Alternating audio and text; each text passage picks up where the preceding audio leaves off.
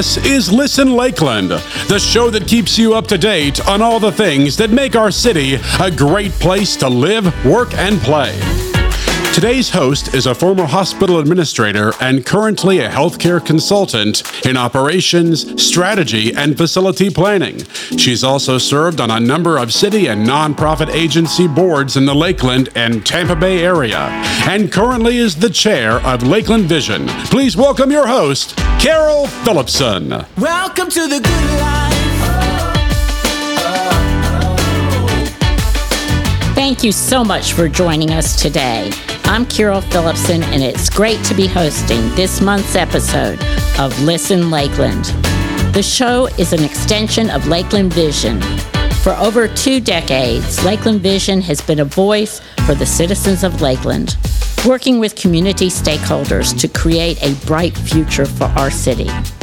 Today on Lakeland Listen, we are going to be talking about one of our community driven focus areas strong and safe neighborhoods. Lakeland will have neighborhoods where residents enjoy their quality of life, and we will have effective law enforcement with community based crime prevention activities to ensure safe schools, neighborhoods, and streets. Today we have with us Chief Sam Taylor, Chief of the Lakeland Police Department. Welcome, Chief Taylor. Hello, thanks for having me. And Chief Taylor has been in law enforcement for more than 33 years and has been with the department since 1989.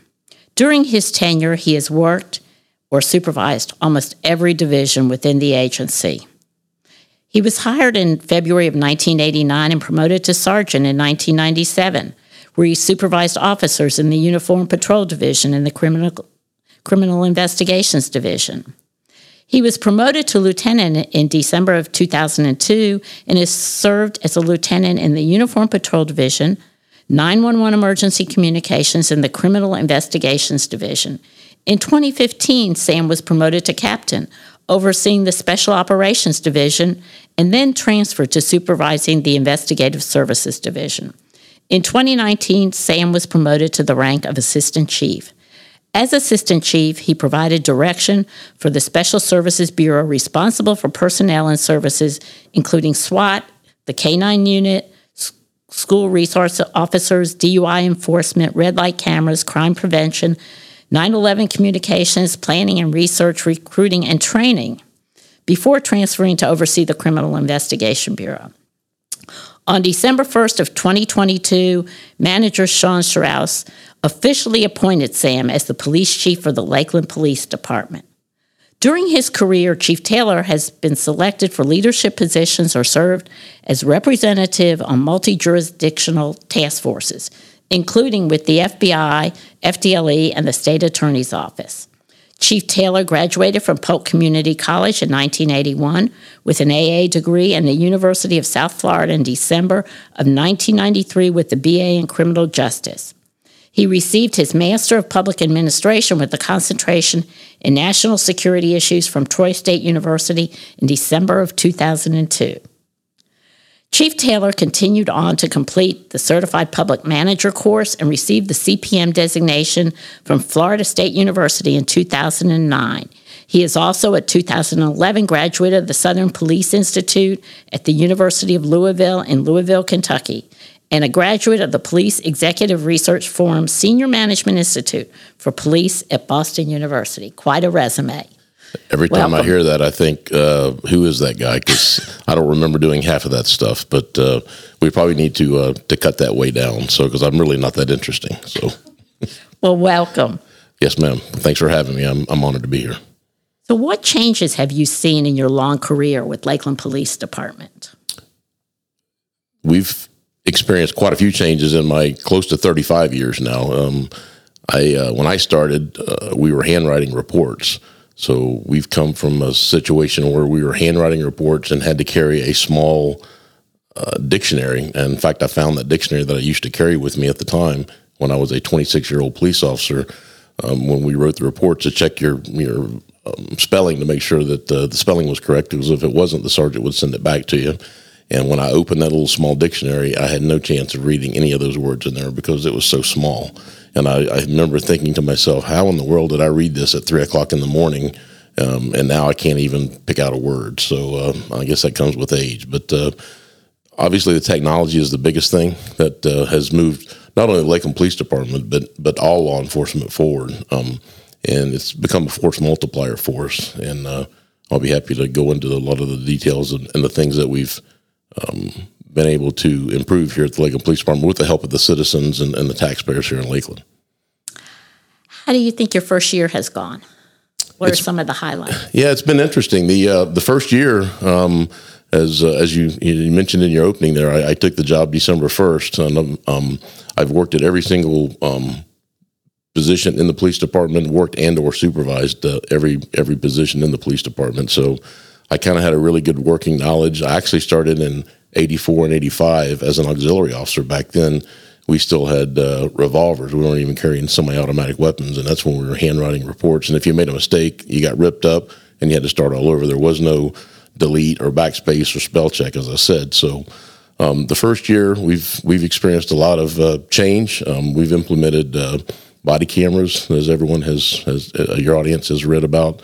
Um, we've we've implemented quite a bit of technology uh, upgrades with our report writer, um, our records management system, our computer aided dispatch system. Every officer's now been given a uh, iPhone, so they can when they go to the scene, they can take a photograph. People can send us uh, ring doorbell cameras or security footage directly to the officers on the scene, and that has uh, been really a force multiplier for us. But between the technology stuff that uh, that we've we've implemented, um, the uh, the different events that have gone on within the city of Lakeland, um, to include some some outside people that agitators that have come in, like the Nazi protesters. Everyone remembers talking about that, and and none of those people were from Lakeland. That's that's what I emphasize every time I talk about that. These people were from Jacksonville, and some of them not even from Florida, from Arizona.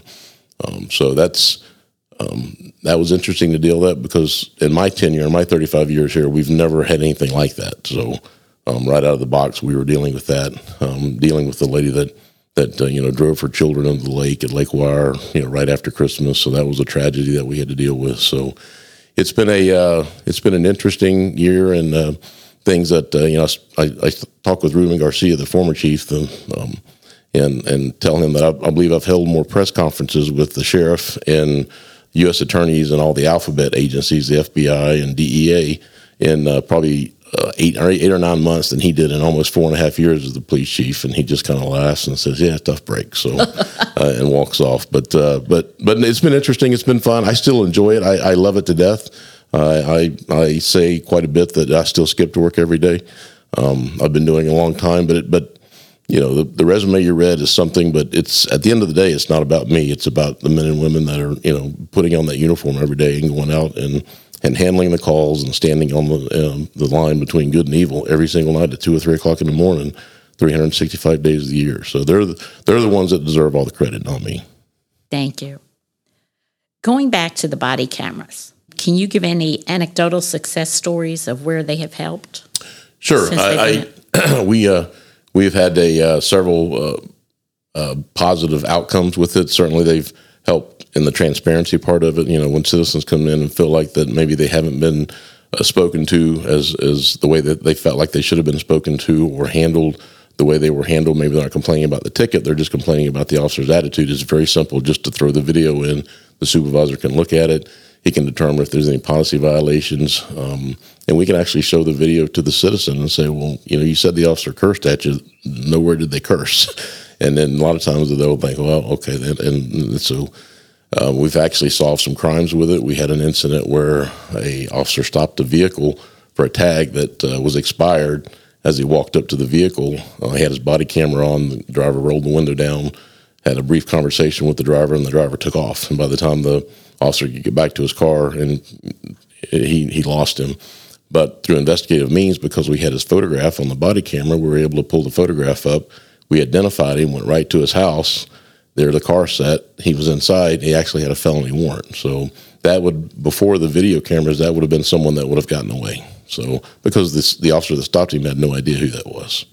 So the tag was not not his car, not his uh, not his vehicle. So that's a success story, and you know we have quite a few. I, I don't want to take up all your time. I could go down a whole uh, You can litany give of success stories. Sure, Go yeah. ahead. We've uh, we uh, uh, we are constantly uh, when the officers have. Video uh, brand new uh, cameras in every single marked patrol car, and they're also license plate readers. So before, when an officer wanted to run a tag, they they had to reach over to their computer and type the type it in.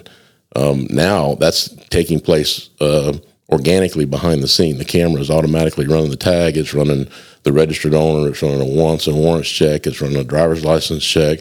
All of those things are going on, and the officer doesn't have to take his focus away from the front windshield and, and what he's doing and how they're and how they're driving the vehicle, and then an alert will pop up on the computer. So um, that's been a big benefit to us. There's also video that are in the in the back of the vehicles now with these new systems, and they record the prisoner that's in the back if we're transporting someone to the county jail. So if we get to the county jail and they've got a busted lip and they didn't have one before, and they say, "Well, the officer pulled off to the side of the road and hit me," well, we just you know, as they say, go to the video. And if the video shows, a lot of times uh, uh, they will take their head and they'll headbutt something, and so they injure themselves. And it's very obvious what happened. Before it would just been the officer's word that, hey, look, I didn't stop the guy, you know, or gal headbutted themselves. They were, and you know, we would have to have an investigation. Now it's really simple. It's a really short investigation. So, um, So- those things are really good. So with these videos, it really allows you to document Sure. things and, And- be and able it- to show what really happened. Yeah, and I would, and it, and it certainly makes the prosecution of cases easier. Um, uh, the video, you know, it's we're in a, a digital age now where where you know juries like to see video evidence because right they see it on TV. So crimes are solved within like 38, 40 minutes of a one hour show, right? So with DNA and everything else. So if we can throw video and put on the actions of the officer and the actions of the person that, that, that is charged, it's it's really informative and it really helps the juries. I think, and I think it helps the uh, the prosecution of the cases and helps the uh, state attorney make decisions of whether they want to proceed forward with a, a case based on the video or not. And uh, so I think it's been been helpful in that regard too. And a lot of the smaller agencies now have gone to video cameras as well. So they've implemented the same type systems, the same type of video. Um, so I think like I said, other than the cost, you know, that's really the only prohibitive thing, and the cost comes from the storage. So all that video is is stored depending on what it is. Yes, ma'am. And evidence.com, it's uh, is the company that we use, and and there the there are several different companies out there that have different systems. We decided to go with the uh, the biggest company uh, on the block, uh, which is Axon, and it's a uh, they make the entire suite. So they make the video cameras that are in the cars. Uh, they make the uh, the uh, body cameras. They make the cameras that are in our interview rooms that the detectives use. So we interview, we record all those videos now. When I started, when I was a detective, we did not videotape interviews; they were just audio taped. Um, but now they're video and audio taped again, so the juries can see.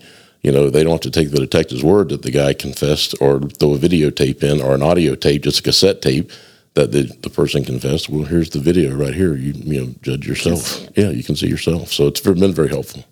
Well, going back to the license plate readers, what happens if an alert pops up? Depending on what the uh, the violation would be, if it's an alert that it, it'll come up that the uh, the registered owner, if owner is the driver, has an expired license or expired uh, uh, that doesn't have any driver's license, or they have a warrant out of out of. So it's also running the warrants and wants and warrants check.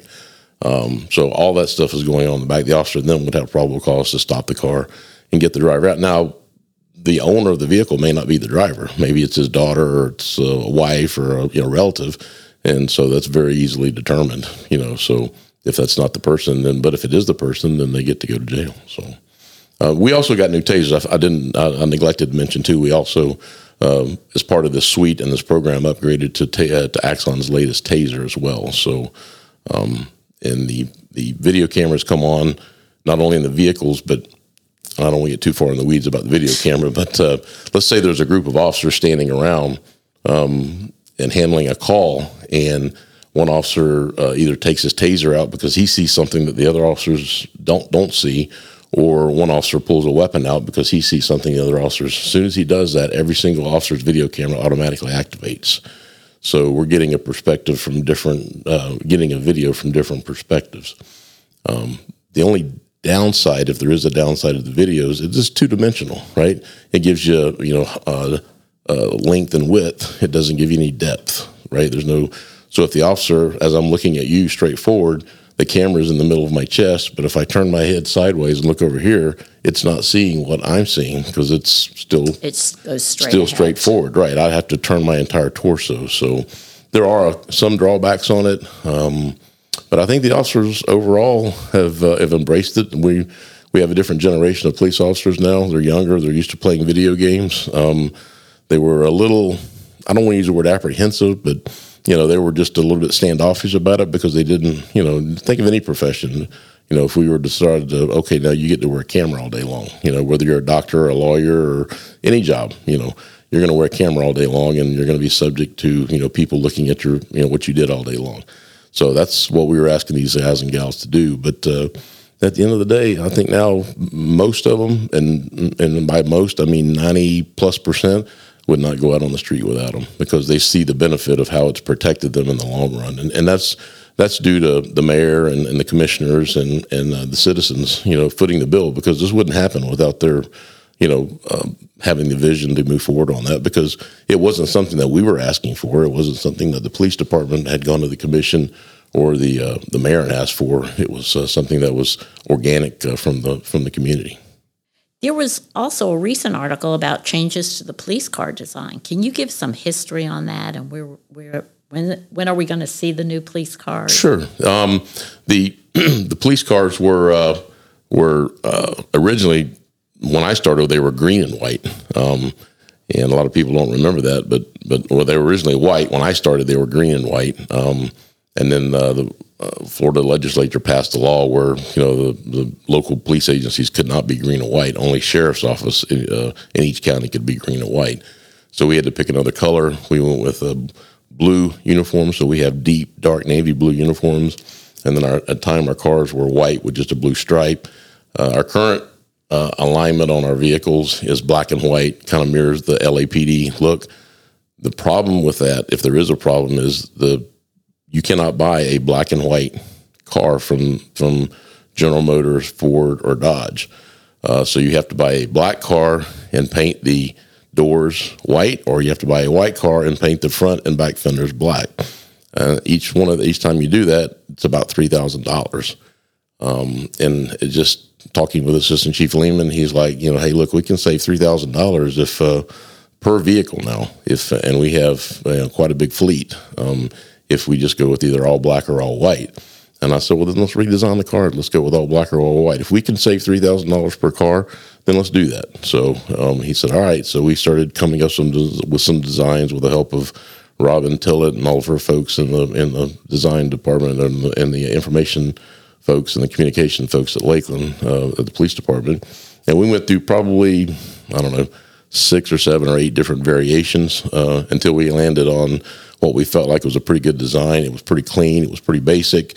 Uh, took the big swoop out of it. The swoop had a tendency, the the swish or swoop or whatever you want to call it on the side of the vehicle, um, had a tendency to wash out in the Florida sun. It, it, it bleached out. So we knew we wanted to get rid of that. Um, so we had a design that worked really good with white vehicles, and so we had people determined we were going to go with white. You know, Florida sun. It's it's hot. You know, dark colors show uh, dirt.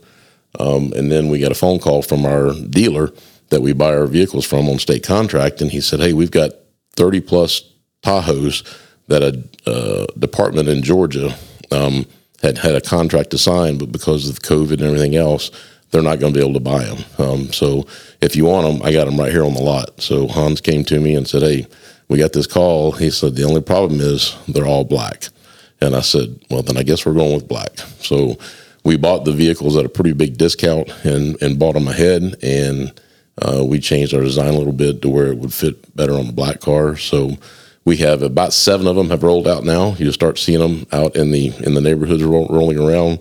Um, there are probably take us five to six years because you're going to see a transition. We're not going to go get a car that we just put in service last year that's fairly new and bring it back in and, and change the graphics on it. That car is just going to stay, you know, black and white but uh, you should see about, and they're mostly assigned to the school resource officers now, and I've seen two or three of them rolling around. So it's about three thousand dollars, and that's a long-winded way of uh, answering your question. But So but they're not going to have white doors. They're not going to have white doors. They're going to be totally black. And the uh, the police on the side is like a uh, silverish. Uh, it stands off against the black, and then it's outlined in like a dark blue or a, a blue that's highlighted. Or, or you'll see them. It's very obvious that, uh, that it's the police. Switching to another subject accidental calls to 911. Right. I know people have watches and iPhones and things that you don't really realize Sure. are dialing 911. Sure.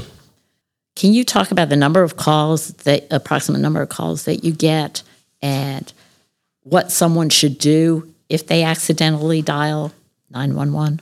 That happens more than, than more often than what you would think between kids playing on the phone uh, and different things along those lines. Um, we we take into our call center every year about 173,000 calls, and that was in 2022.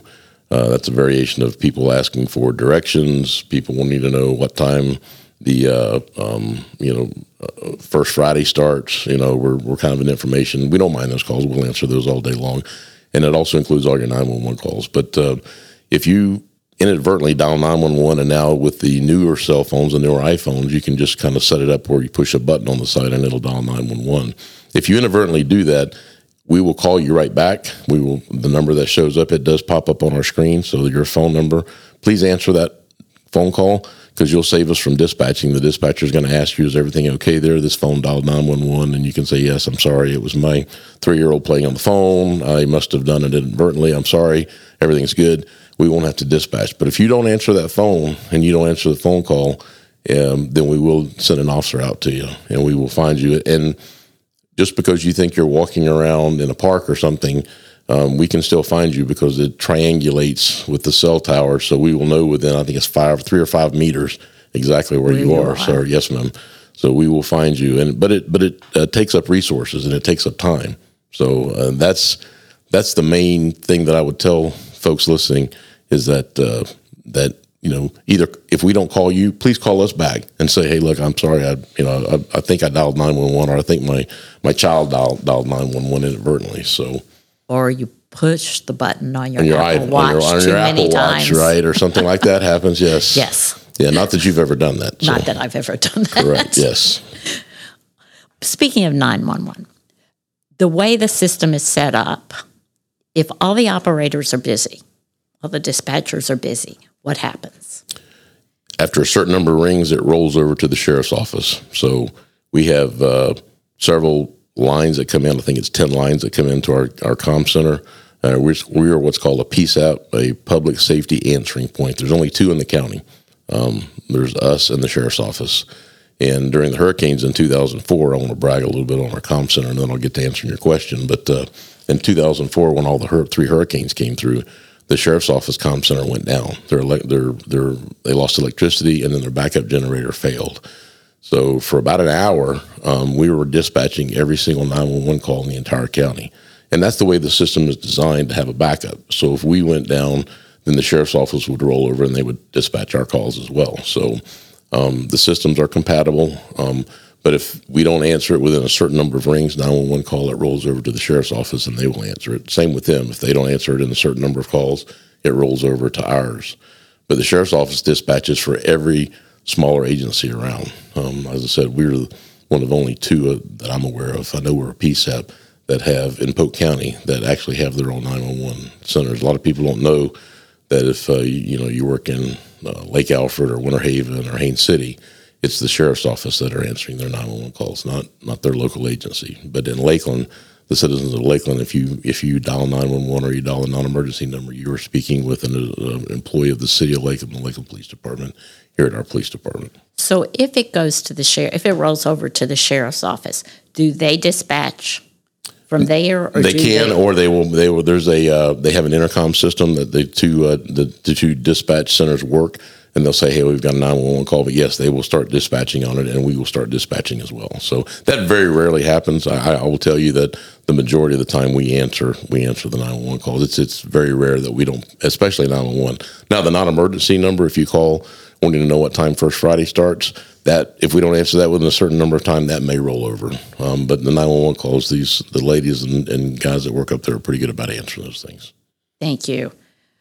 On another subject, can you talk about the recent law in Florida on constitutional carry? I know there's been a lot of confusion about that and inter- on the interpretation of what that means. Sure. The uh, it really didn't change anything. It, it it all it means is that where before you had to have a you could go get a permit to carry a, a weapon concealed. Now you don't have to get the government's permission to carry a weapon concealed. Is all that means. So there are some benefits to that. I mean, maybe some people don't want to fill out the application. They don't want to go through the process and pay the seventy five dollars and uh, to get the, the the concealed weapons permit, and they don't want to pay the thirty five dollars for the fingerprints and the background check. So you can save that and still carry the weapon concealed. You still have to adhere to every single rule that you had to adhere to before July 1st when the, the law took effect. You still can't be a convicted felon. You still can't carry it at a bar or a bank or a government building. The same rules apply whether you have a permit or you don't have a permit. So the only thing that changed is, um, as I said, you can you you don't have to have the government's permission to carry it concealed now, provided that you follow that you uh, meet all the criteria before. Now there is some. The other downside of not getting concealed weapons permit is if you go to another state, uh, they may not recognize. Um, if you don't have a concealed weapons permit, you may get arrested for carrying it concealed. Uh, if you have a concealed weapons permit, there are states that recipro- they have a reciprocal agreement, and they will recognize our concealed weapons permit, and we will recognize the you know theirs. So that's an interstate agreement that they have. So that's Citizen- another benefit. yeah. Yes, Citizens really need to be aware of that. absolutely. It's it's it's. Um, I have mine, um, and, and I don't have to have it, but I do. Um, and um, but I think it's important that uh, that they know that really that there's no difference. They still have to apply uh, adhere to all the same rules. Well, on a totally different subject, on October 30th, the Police Athletic League will be 30 years old. It will. What are the plans for the future? We have big plans for the future. I'm hoping. Um, I was the second executive director of the of PAL when I was a sergeant uh, back in the mid '90s. So I'm very um, a very big proponent of PAL. Um, at some point, we would like to build a brand new PAL building. Um, we've we're in the process now of working with Parks and Rec, trying to identify where that where that's going to be. Right now, we have a PAL building that's off of Second in Virginia. We have outgrown that building. We we service probably 800 to 1,000 kids with our football and cheerleading and archery and fishing and and everything that we do. Now that we're out of the SRO business um, with public schools and we're basically just SROs with the private schools, um, and, and an ability to stay engaged. I think it's vitally important that we uh, we expand our PAL and expand our footprint with PAL. Um, so we would like to build a, a standalone PAL building um, that would rival anything that you see in Jacksonville and Tampa and Miami, who have had longstanding PAL buildings. We've also always just uh, uh, kind of piggybacked on top of Parks and Rec, and they've given us an office and let us use facilities here and there. Um, and Bob Donahay and his folks have been outstanding in that regard for the 30 plus years that PAL's been in existence. But we want our own standalone building, and so you'll be seeing some more news on that comes coming soon. And that's important for youth engagement because that also helps to lead to safe, strong neighborhoods. Yes, ma'am, absolutely. And and as I said, with, with us losing our contact, uh, a large part of our contact with them in the schools, then um, we're going to lean heavily into PAL and, and try to, to pump that up even more. One last question How can the local citizens help prevent crime? Please Look- lock your cars. Lock your cars. Sounds like a good tip. That's I, I can't get any more basic than that. Lock your cars. If you do decide to leave your purse in the car, put it in your trunk, hide it underneath the seat, put something over it, but but lock your vehicles and please don't leave your firearms in your car. Please. Thank you. Thank you so much for today and giving us this insight into what's going on in the Lakeland Police Department. Thank you for tuning in to Listen Lakeland. Your feedback is valued, and we encourage you to head over to www.lakelandvision.org to participate in our monthly survey related to today's show topic. I to the good life. Listen Lakeland is brought to you as a collaborative project between Lakeland Vision, the City of Lakeland, and Hall Communications, a community working together to provide an exceptional quality of life. Thank you for being with us.